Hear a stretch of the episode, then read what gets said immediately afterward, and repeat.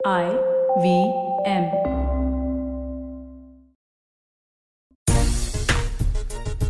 विराट की जेब में जीत का प्लान और लीड्स के मैदान पर एक बार फिर जीतेगा हिंदुस्तान। नमस्कार, खेल नीति पर आपका स्वागत है। मैं हूँ राजीव मिश्रा। आज बात करेंगे विराट कोहली एक ऐसा प्लान लेकर मैदान पर उतरेंगे और ये प्लान उनकी जेब में होगा। क्या है ये प्लान और क्यों विराट कोहली इतने कॉन्फिडेंट है? इस प्लान को लेकर इस पर बातचीत करेंगे। क्या कुछ प्लेइंग इलेवन होगी और पिच को लेकर विराट कोहली क्यों सरप्राइज़ हुए? इस पे बातचीत करेंगे और खास तौर पर अश्विन को लेकर उन्होंने क्या कुछ कहा? क्योंकि अश्विन इस समय अगर हम बात करें तो चर्चा का सबसे बड़ा केंद्र बने हुए हैं भारतीय क्रिकेट में क्योंकि जब जब उनको ड्रॉप किया जाता है जो तमाम उनके फैंस है सामने आके खड़े हो जाते हैं और ये कहते हुए नज़र आते हैं कि देश के सबसे बड़े स्पिनर को क्यों बाहर बिठाया जा रहा है। कंडीशन और पिच क्या कुछ कहती है? लीड्स में। इसके अलावा 2002 से क्या कुछ सीखा होगा? विराट कोहली ने जब ती, तीनों दिग्गज बल्लेबाजों ने साल 2002 में यहाँ पर शतक लगाया था और पहले बल्लेबाजी करते हुए 600 से ज़्यादा रन बना दिए थे और इंग्लैंड को फॉलो ऑन करा के वो टेस्ट मैच जीता था। एक लंबे अरसे के बाद लीड्स के मैदान पर भारतीय टीम उतरेगी।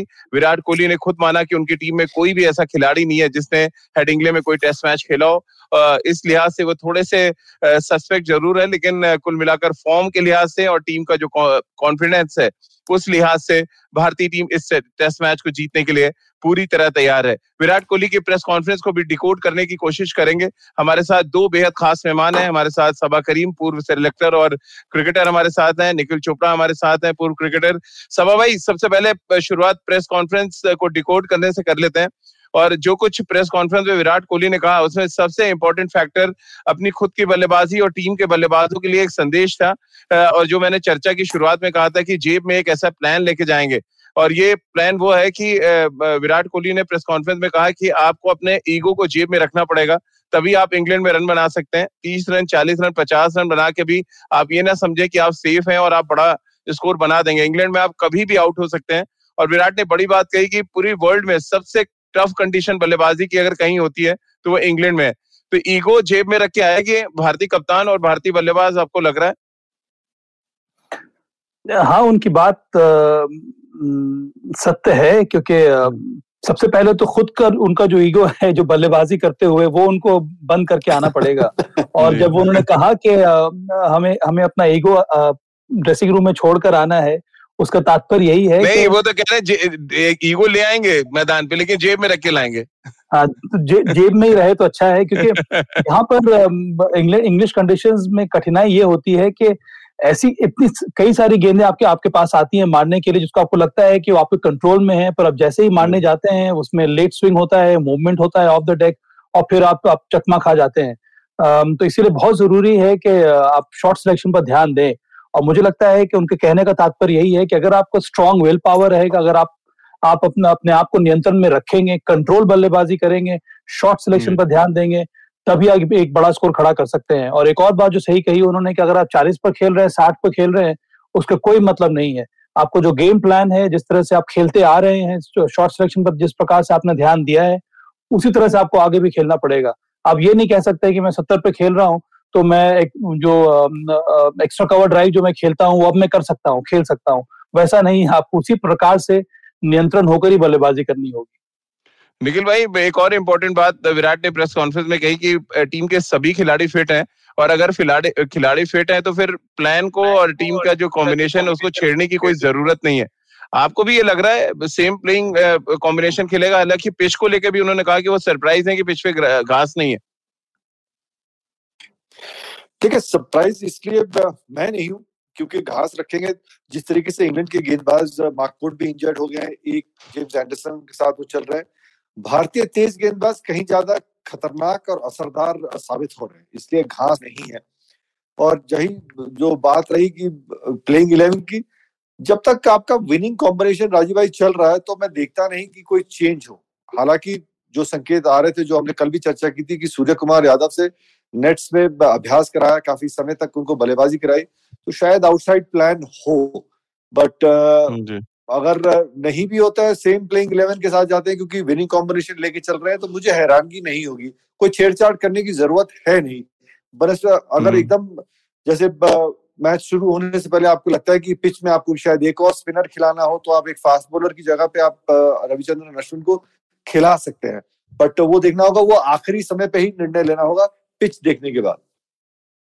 सभा भाई प्रेस कॉन्फ्रेंस का तीसरा जो बड़ा पॉइंट था वो ये था कि विराट कोहली से जब किसी इंग्लिश जर्नलिस्ट ने पूछा कि एक कमज़ोर इंग्लैंड टीम के खिलाफ आपको लग रहा है बहुत अच्छे चांसेस हैं सीरीज़ जीतने के तो विराट कोहली भड़क भी गए थे। और उनका कहना था कि मैंने तो नहीं कहा है कि आप सबको बाहर बिठा दें। हम्म, ये आपकी हम्म। प्रॉब्लम है आप उसको देखें। हम अपनी टीम कॉम्बिनेशन को लेके और हम जीतने के लिए आए हैं और हम जीत के यहाँ से जाएँगे। मुझे कोई फ़र्क नहीं पड़ता। और उन्होंने भी कहा कि अगर आप वो उस टीम को भी खिला दें जो आपके बाहर बैठे हैं तब भी हम जीतेंगे। इतना कॉन्फिडेंस उन्होंने दिखाया। हाँ और इसके बारे में तो हम लोग हम लोग भी बात कर चुके हैं राजीव अरे भाई। विराट कोहली का प्रॉब्लम थोड़ी है या फिर इंडिया इंडियन टीम का प्रॉब्लम तो नहीं है ना ये? पर ये कई बार पता नहीं क्यों इस तरह की बातें होती हैं कि अगर आप जीत जाते हैं तो कह कहा जाता है कि भाई दूसरी टीम कमज़ोर थी। अब कई बार लोग पुरानी टीमों के साथ तुलना करते हैं। हमें बहुत ज़रूरी है कि हम करंट में में रहें तभी आप आप आप और इम्प्रूव कर सकते हैं। अब श्रीलंका की टीम की कोई की कोई क्वालिटी नहीं है अब वेस्ट इंडीज की टीम की क्वालिटी नहीं है पर उसमें जो विपक्षी टीम है उसका तो दोष नहीं है। इसीलिए मुझे लगता है कि इस समय एकाग्रता बनी हुई है विराट कोहली और उनकी टीम की उनको पता है उनको आगे क्या करना है। अब दूसरी टीम किस तरह से खेल रही है किस किन प्लेयर्स के साथ खेल रही है उसका लेना देना भारतीय टीम के साथ नहीं है। तो यही जोश और यही आ, आ, आ, सोच समझ के साथ अगर भारतीय टीम मैदान में उतरेगी तो निसंदेह ये श्रृंखला नहीं केवल ये टेस्ट मैच पर हम ये श्रृंखला भी आसानी से जीत सकते हैं। और यही आ, कहना है विराट कोहली का भी। निखिल भाई पृथ्वी हमारे विवर हैं। उनका एक सवाल है यहाँ पर आपसे। और ये सवाल है कि अश्विन को अगर हम बाहरी बिठा के रखते हैं तो थोड़ी सी परेशानी आपको लग रही है क्योंकि पिच के बारे में विराट ने कहा थोड़ा ड्राई है, शुरुआत में थोड़ा डैम पे रहेगा। और अगर उनको खिलाया जाता है तो उन्होंने ये भी आशंका जताई कि बस मैं इस इस बात को लेकर सोच रहा हूँ कि बहुत ज़्यादा नो बॉल वो ना करें रविंद्र जडेजा की तरह। नो बॉल तो खैर वो बतौर स्पिनर नहीं करेंगे।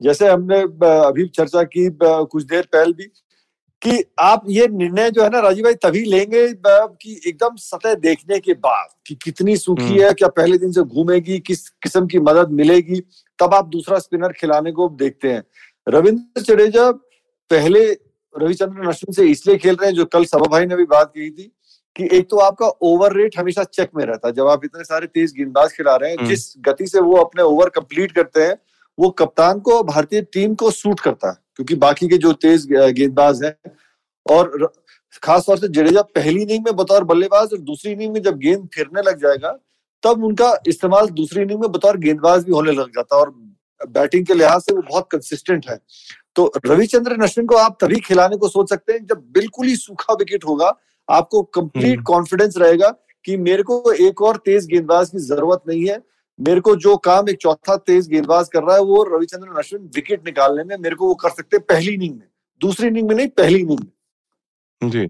सभा भाई अगर मैं आंकड़ों पे जाऊँ, बड़ा इंटरेस्टिंग आंकड़े में देख रहा हूँ। एक विकेटें लिए हैं पेस बॉलर्स ने यहाँ पे, और स्पिनर्स के खाते में सिर्फ़ छब्बीस विकेटें हैं। तो ये भी एक है कि हेडिंगले हमेशा से सीम बॉलर्स को बड़ा मददगार रहा है यहाँ की जो कंडीशंस हैं, जो पिच है। लेकिन इसके उल्टे जाए 2002 में जाए तो तीन भारतीय बल्लेबाजों ने शतक लगाया। और पहले बल्लेबाजी करते हुए भारतीय टीम ने 600 रन यहाँ पर बना दिए थे। हम्म, हाँ मुझे लगता है कि ये ज़्यादा इवन प्लेइंग कंडीशंस है राजीव। इसका मतलब है कि बल्लेबाजी में भी सुविधा होती है गेंदबाजों को भी थोड़ी बहुत मदद मिलती है और यहाँ पर विकेट लेने के लिए आपको कई सारे प्लान्स बनाने होते हैं। आपको फ्लेक्सिबल होना पड़ता है अपने प्लान्स में बल्लेबाज को आउट करने के लिए। तो विकेट बहुत कम कम आपको हेल्प करता है पर अगर आप मेहनत करेंगे अगर आपकी प्लानिंग सही होगी तब आपको विकेट मिलेगी इस इस सतह पे। तो मुझे लगता है ज़्यादा चैलेंजिंग कंडीशन है ये पेस बॉलर्स के लिए और स्पिनर्स के लिए भी। और ड्राई सरफेस जैसा कि देखने को मिल रहा है तो मुझे लगता है कि, इंटरेस्टिंग टेस्ट मैच होने वाला है। पर अंत में हम्म। जैसे कि मैंने कहा कि निर्भर करेगा भारतीय बल्लेबाजों के शॉर्ट सिलेक्शन के ऊपर हम कितना बड़ा स्कोर खड़ा कर पाते हैं। देखिए हम हम्म। लोग बात कर रहे थे यहाँ पर ग्यारह में अश्विन को जगह मिलनी चाहिए कि नहीं। पहली पारी में जिस तरह से इंग्लैंड ने बल्लेबाजी की थी उन्होंने करीब सत्ताईस से अट्ठाईस रन की बढ़त ले ली थी 391 रन उन्होंने बनाए थे निखिल।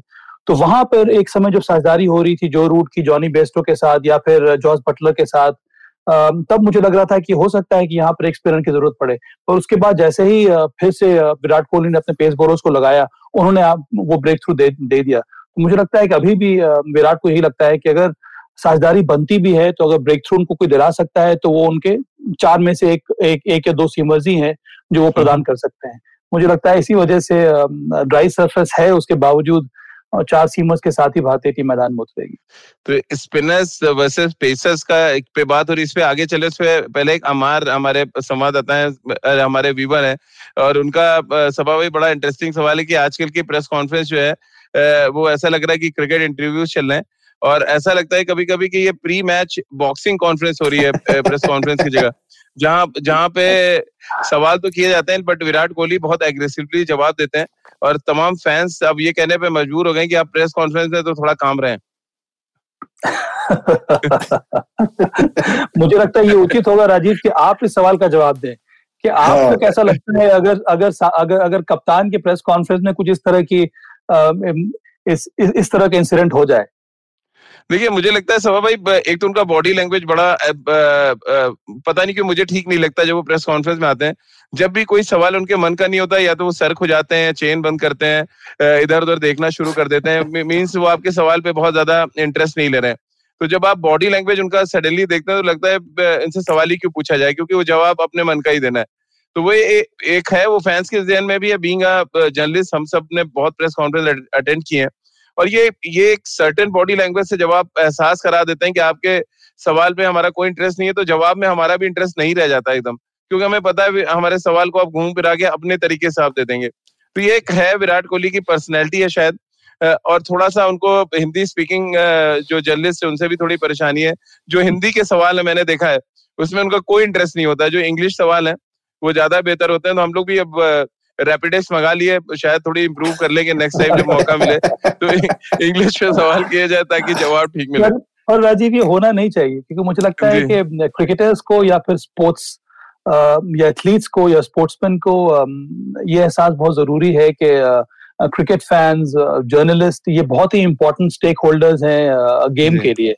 और बहुत ज़रूरी है कि हम सब लोग साथ मिलकर ये जो स्पोर्ट है इसको प्रिजर्व करें और हम्म। और इसको प्रमोट करें और इसमें बहुत बड़ा योगदान रहता है क्रिकेट फैंस और और, और जर्नलिस्ट का तो इसलिए मुझे लगता है कि वो रिस्पेक्ट चाहे वो कोई भी रिपोर्टर हो कोई भी जर्नलिस्ट हो किसी भी भाषा का हो वो रहना बहुत ज़रूरी है तो मुझे लगता है कि ये बात हमें राजकुमार जी को कहनी चाहिए ताकि हम्म। वो कन्वे कर दें कप्तान विराट कोहली को कि इस तरह से आप अगर बिहेव ना करें तो मुझे लगता है कि अच्छा होगा सभी के लिए कहा भैया निखिल भाई खाता खुलेगा स्पिनर का कि नहीं?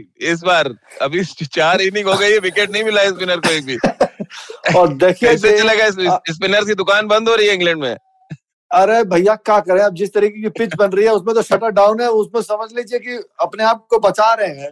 बस यही चल रहा है लेकिन सिर्फ़ स्पिनर का मामला नहीं है। मध्य क्रम में भी कुछ खास हिसाब किताब नहीं चल रहा है। बैटिंग का लिहाज भी बट देखिए फ़र्क ये है राजीव भाई अगर पिच में उछाल मैं मानता हूँ, अगर पिच में उछाल भी है तो स्पिनर्स असरदार साबित हो सकते हैं। थोड़ी सी उनको ज़रूर मदद मिलेगी। इसमें कोई दो राय नहीं है, लेकिन जिस तरीके से जो काम हमारे तेज गेंदबाज कर रहे हैं, शानदार गेंदबाजी रह रही है और कंडीशन भी वैसी भी है।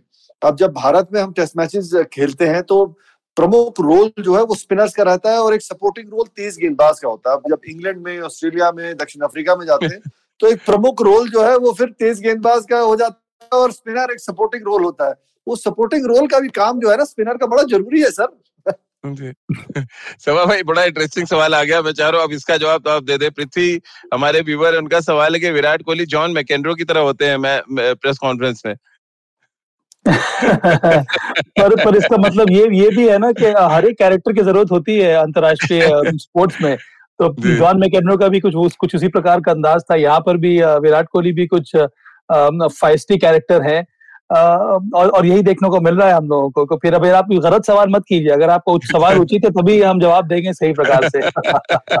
लेकिन मज़े की बात यह देखो पृथ्वी पृथ्वी का सवाल जो है ना बहुत बढ़िया है। उसमें आखिरी शब्द देखिए एंटरटेनिंग हम्म। तो यानी कि मज़ा भी आ रहा है। वो भी ज़रूरी है भाई खेल में वो भी तो ज़रूरी है एंटरटेनिंग बसंत, एक और हमारे व्यूवर जुड़े हैं। निखिल भाई, उनका सवाल अगर अश्विन को जिस तरह की ड्राई पिच के बारे में विराट ने इंडिकेट भी किया अपनी प्रेस कॉन्फ्रेंस में, अगर हम अश्विन को इंक्लूड करते हैं तो कौन सा पेस बॉलर होगा जो ड्रॉप होगा? ये बड़ा इंटरेस्टिंग सवाल है।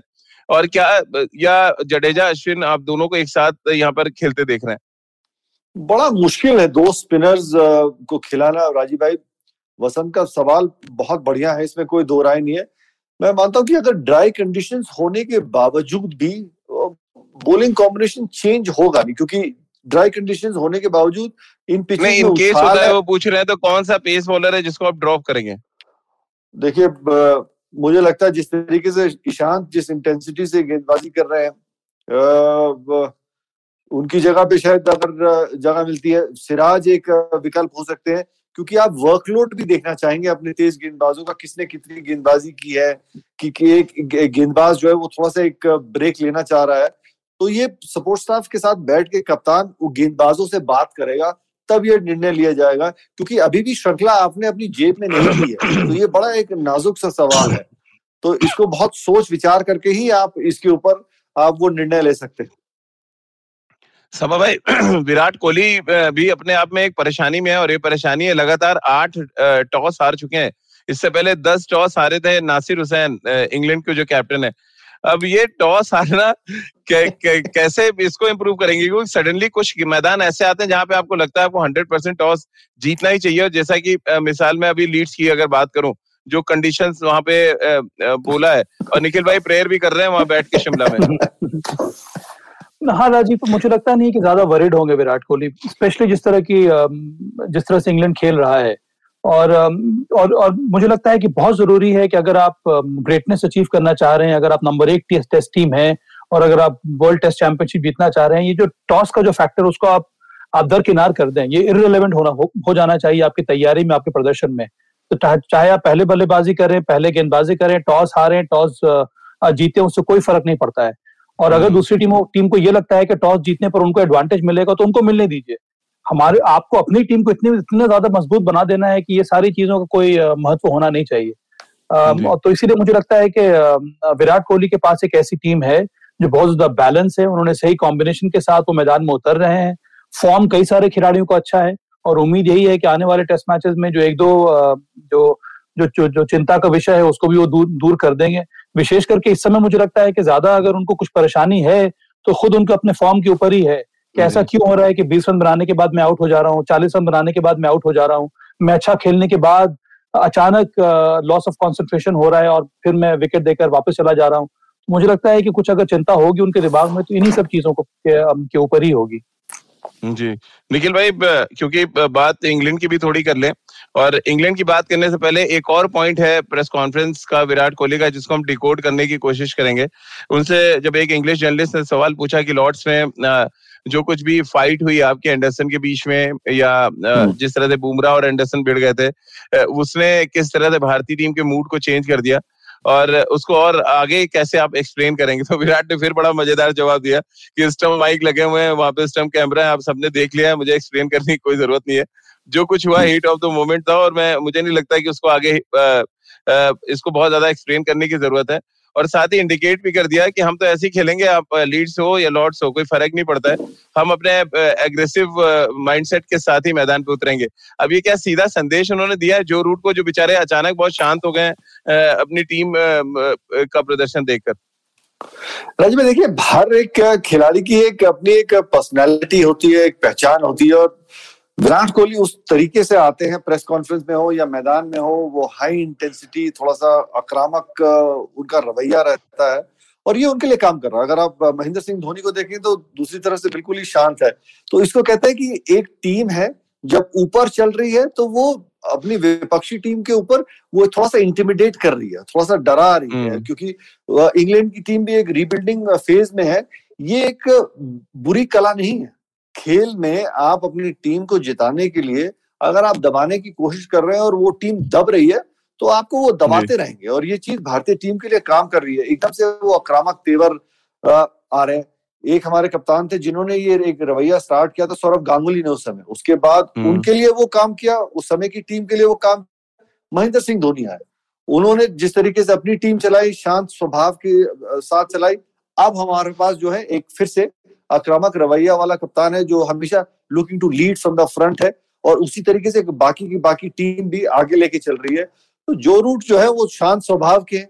उनको अपनी टीम संभालनी उनकी अपनी दिक्कतें हैं कि कौन से खिलाड़ी जो है उनके अंडर टीम बिल्डिंग प्रोसेस में है। कौन सामने खड़ा होकर चुनौती दे सकता है भारतीय गेंदबाजों को या उनके ऐसे कौन से गेंदबाज हैं जो जेम्स एंडरसन के साथ कंधे से कंधा मिला के थोड़ा सा दबाव बना सकते हैं। तो हर टीम का खेलने का एक अपना रवैया है। इस समय क्योंकि हमारे कप्तान जो है वो आक्रामक सोच के साथ चल रहे हैं वो रवैया वैसा है इसीलिए वो थोड़ी सी इंटिमिडेशन नज़र आ रही है। सवा भाई कसाट एक हमारे व्यूवर जो हमारे साथ लगातार होते हैं उनका बड़ा अच्छा सवाल है।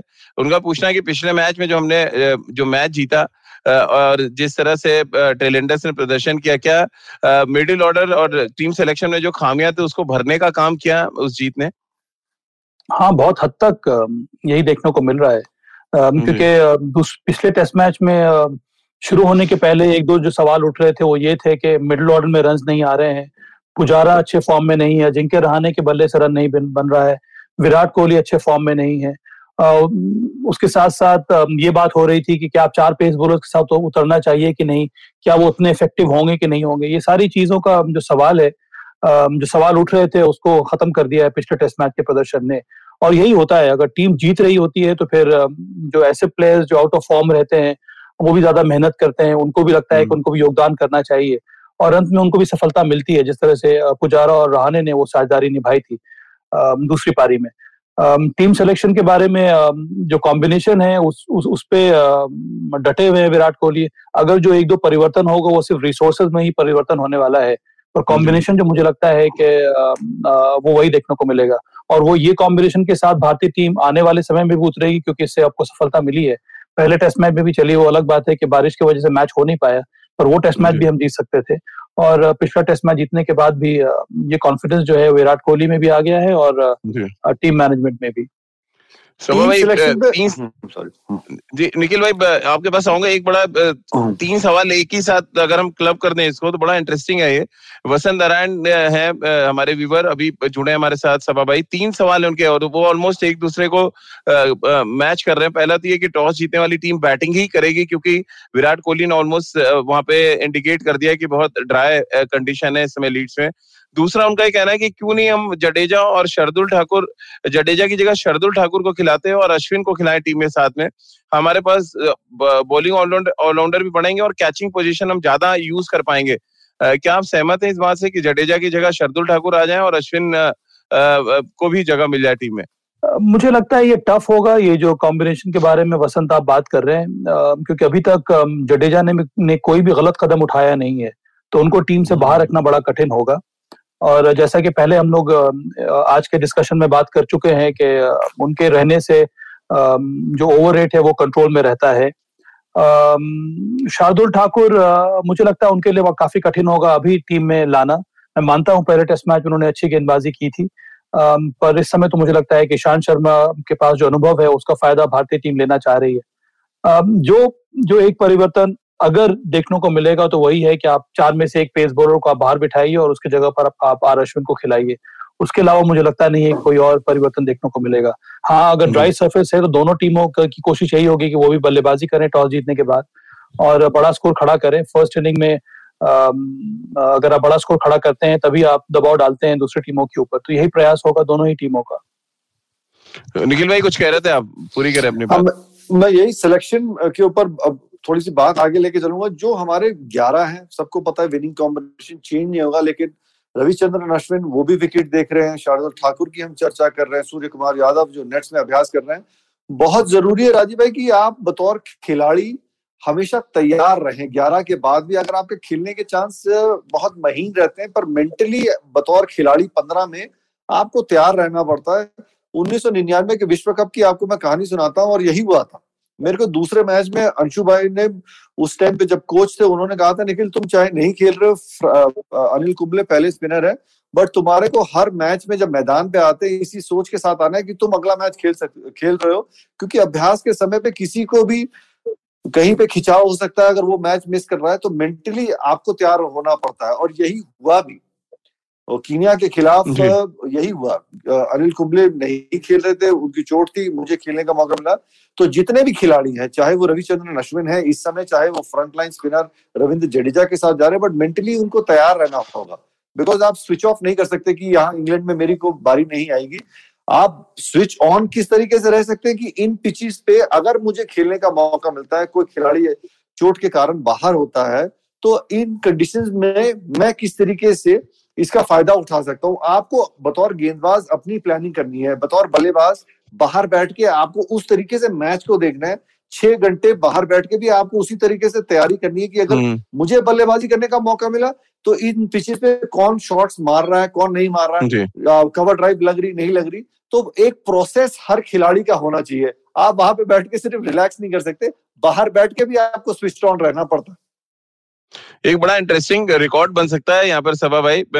बाईस मैचों में पंचानवे विकेट हैं जसप्रीत बुमराह के। और 25 मैचों में 100 विकेट थे कपिल पाजी के फास्टेस्ट पेसर है जिन्होंने 100 विकेट्स लिए। तो बुमराह कपिल पाजी को इस टेस्ट मैच में आपको लग रहा है पीछे छोड़ सकते हैं पाँच विकेट दूर है। चांसेस तो बहुत ज़्यादा हैं जिस तरह की गेंदबाजी हो रही है बुमराह की नई नई बॉल से वो विकेट ले सकते हैं। पुरानी गेंद से जिन्होंने जिस तरह से उन्होंने पिछले मैच के लास्ट इनिंग्स में जिस तरह से उन्होंने गेंदबाजी की थी स्लोअर वन डाल के उन्होंने ओली रॉबिन्सन का विकेट लिया था। और इस समय अच्छे फॉर्म में है तो मुझे लगता है कि अ, ये रिकॉर्ड टूट सकता है। कपिल पाजी ने जो किया उस वो वो वो एरा अलग था। वहाँ पर कंडीशंस कुछ अलग प्रकार के थे। कपिल पाजी ने मुझे मुझे जो जहाँ तक याद आ रहा है कि जो उन्होंने शुरुआत की थी अपने टेस्ट क्रिकेट की तो पहला टेस्ट मैच उन्होंने पाकिस्तान में खेला था जहाँ पर वो बैटिंग कंडीशंस थे। उसके बाद होम सीरीज़ हुई थी वहाँ पर कपिल पाजी ने विकेट लिया था। और घरेलू विकेटों पर पेस बॉलर्स को विकेट लेना उतना आसान होता नहीं है।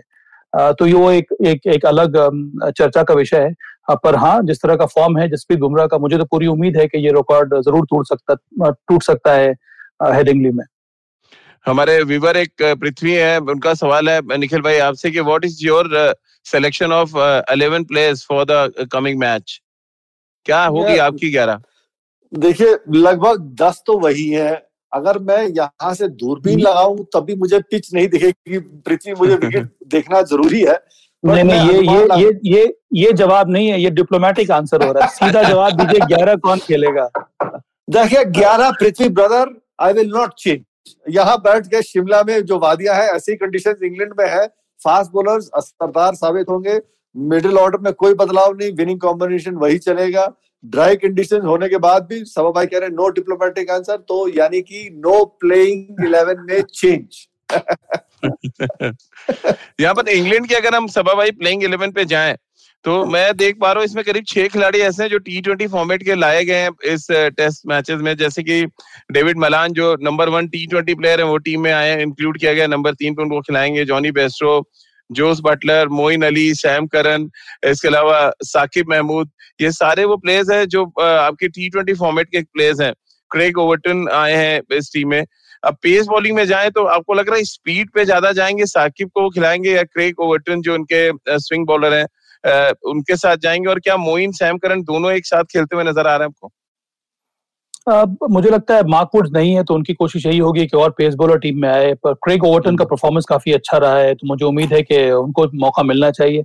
सैम करन का प्रदर्शन कुछ खास नहीं रहा है, ये दोनों टेस्ट मैचेस में, चाहे वो गेंदबाजी में हो या फिर बल्लेबाजी में हो। जो पिछला दौरा हुआ था भारत का इंग्लैंड का, वहाँ पर सैम करन बहुत ज़्यादा इफ़ेक्टिव हुए थे।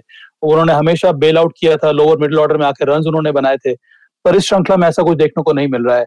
और अगर गति भी बहुत कम हो गई, मुझे लगता है कि मिड वन ट्वेंटीज में इस समय गेंदबाजी कर रहे हैं या फिर या फिर you know one one one thirty one thirty one में। तो उस स्पीड में भी अगर आप स्विंग करा भी रहे हैं तो आप आसानी से जो बल्लेबाज है वो नेगेट कर पा रहे हैं। तो मुझे लगता है कि एक परिवर्तन वहाँ पर भी देखने को मिल सकता है। हाँ यही यही तो सबसे बड़ी समस्या है राजीव इंग्लैंड की कि उनके पास मल्टी डे क्रिकेट हो नहीं रहा है इस समय। तो जो भी हम्म। प्लेयर्स को वो चुन रहे हैं वो ऐसे प्लेयर्स को चुन रहे हैं जिन्होंने ये हंड्रेड में रन बनाए हैं। तो वो बैक कर रहे हैं ऐसे प्लेयर्स को जो अच्छे फॉर्म में है। अब अंत में देखना, देखने वाली बात यही होगी कि ऐसे खिलाड़ी जो शॉर्टर फॉर्मेट खेल के आ रहे हैं, वो कितना जल्दी इन कंडीशंस में और ये लंबे वर्जन जो है मैच का, उसमें अपने आप को ढाल पाते हैं कि नहीं। जी। निखिल भाई, इलाहाबादी भाषा में एक सवाल आपसे करूँ और ये सवाल इलाहाबाद में अगर पूछा जाए, अबे रुटवा को कैसे आउट कर भाई? ये तो सबसे ज़्यादा रन बना रहा है। अट्ठाईस दशमलव छह चार प्रतिशत रन इंग्लैंड के लिए 2021 में बना चुका है बल्लेबाज। कैसे आउट कर अरे भैया देखे थोड़ा सा जाके मंदिर में जाइए थोड़ा सा दिया जलाइए और थोड़ा सा प्रार्थना कीजिए। रूट का जो खूटा है ना बहुत परेशान कर रहा है भाई। ये खेलता है। ससुरा बाकी को भी खिला लेता है। तो बहुत ज़रूरी है कि एक निकालवा पड़ी नहीं तो इतना कर पे बट भाई। रूट रूट को आउट करा और मैच आप जीत जाएँगे ऐसा है आपको लग रहा है जिस तरह का बैटिंग है इस समय इंग्लैंड का? हाँ और तो कोई कोई मुझे खिलाड़ी नज़र आ नहीं रहा है। अब पिछले मैच में ही बहुत ही शानदार मौका था इंग्लैंड के पास कि हम्म, पहली पारी में कम से कम साढ़े चार सौ रन करते या फिर उससे भी ज़्यादा वो रन कर पाते थे कर सकते थे जिस तरह की पोजीशन थी उनकी। पर दूसरे छोर से कुछ प्रकार कुछ सपोर्ट मिला नहीं साझेदारी हुई नहीं जिसकी हाँ। वजह से कोई ज़्यादा बड़ी बढ़त इंग्लैंड ले नहीं पाया। तो जो रूट एक इंपॉर्टेंट खिलाड़ी है उनका विकेट लेना बहुत ज़रूरी है। तो मुझे लगता है कि जसप्रीत बुमराह का प्लान उनके विरुद्ध काफ़ी अच्छा है। जितनी भी गेंदें खेली हैं जो रूट ने जसप्रीत बुमराह के विरुद्ध वहाँ पर उन्होंने तंग किया है। और जिस तरह से पिछले लास्ट इनिंग में उनको आउट भी किया था तो मुझे लगता है कि इस एडवांटेज के साथ बुमराह ज़रूर मैदान में उतरेंगे। और मुझे लगता है कि विराट कोहली कुछ उसी तरह से यूटिलाइज करेंगे जसप्रीत बुमराह को अगेंस्ट जो रूट निखिल भाई क्योंकि चलते चलते मैं चाहता हूँ आप जितने भी हमारे दर्शक हैं, व्यूअर, उनसे एक गुजारिश कर दें। आप भी और सभा भाई कि हमारा नया यूट्यूब चैनल आ रहा है। तीस अगस्त से हम सीधे खेल नीति को लाइव देख सकते हैं यूट्यूब पे। तो आई पॉडकास्ट की एक बड़ी पहल है। तो मैं चारों पहले निखिल भाई, फिर सभा भाई, आप लोग एक एक गुजारिश करें करेंगे तीस अगस्त ऑनवर्ड्स हमारे खेल नीति को सीधे यूट्यूब चैनल पे देख सकते हैं। अलग प्लेटफॉर्म है खेल नीति के लिए। गुरुजी जितने भी भाई लोग जो लोग भी देख रहे हैं यार प्लीज़ ज्वाइन करना। कोशिश ये है कि हम अपना परिवार बड़ा कर रहे हैं और मज़े की बात ये है कि जब लाइव हो गया तो उसमें सवाल भी दागेंगे तो लाइव जो है वो इंटरेक्शन रहता है। जिस तरीके से आप सबके सवाल आते हैं तो मज़ा आता है बातचीत करके कि कुछ आपस के लोगों में यारी दोस्ती में बातचीत चल रही है। यही तो खेल का मज़ा है। डिस्कस करते हैं आपके सवाल जो है हम जवाब देते हैं और आपसे हमें भी बहुत कुछ सीखने को मिलता है। तो हमारे साथ जुड़िएगा ज़रूर मज़ा बड़ा आएगा। भाई। हाँ ये लाइवली इंटरेक्शन है इसी का एक और प्लेटफॉर्म आप सब लोगों को मिल रहा है तो यूट्यूब पे जुड़िए हम लोगों के साथ। एक गुजारिश है कि जितने सारे टेढ़े सवाल है वो निखिल जी से पूछिए तो सरल सवाल सवाल जो है मेरे से पूछिए। मेरी कोशिश यही होगी कि मैं आप लोगों को ऑनेस्ट आंसर दूँ। पर हाँ बहुत ही अच्छा डिस्कशन रहता है हम लोगों का। बहुत मज़ा आता है। आप इसी प्रकार के सवाल हमसे पूछते रहिए। हमारी कोशिश यही होगी कि हम आप सब लोगों को जोड़ें इस डिस्कशन में। और ये एक ऐसा स्पोर्ट है जिसको हम सब लोग बहुत ज़्यादा पसंद करते हैं। और हमारा प्रयास यही रहता है कि बहुत ही इंपॉर्टेंट डिस्कशन या फिर क्लिनिकल डिस्कशन हम सब लोग आप लोगों के लिए लेकर आए। तो आप सभी जुड़िए खेल नीति के साथ रोज सुबह नौ बज के तीस मिनट पर सिर्फ़ आईबीएम के यूट्यूब चैनल और फेसबुक पेज पर। और जैसा कि हमने आपको बताया तीस अगस्त के आ, के बाद से आप लगातार यूट्यूब पर खेल नीति के एक अलग चैनल पर आप हमारे साथ जुड़ सकते हैं। इसके अलावा आप मुझसे जुड़ सकते हैं अपने सवाल भेज सकते हैं at the rate Rajeev Mish मेरा ट्विटर हैंडल है। इसके अलावा खेल नीति का हर एपिसोड आप रोज सुन सकते हैं आईबीएम के ऐप पर आईबीएम पॉडकास्ट डॉट कॉम पर। इसके अलावा गाना स्पोटिफाई सावन गूगल पॉडकास्ट या अन्य आई पॉडकास्टिंग नेटवर्क पर। अब सभी का बहुत बहुत शुक्रिया हमारे साथ जुड़ने के लिए।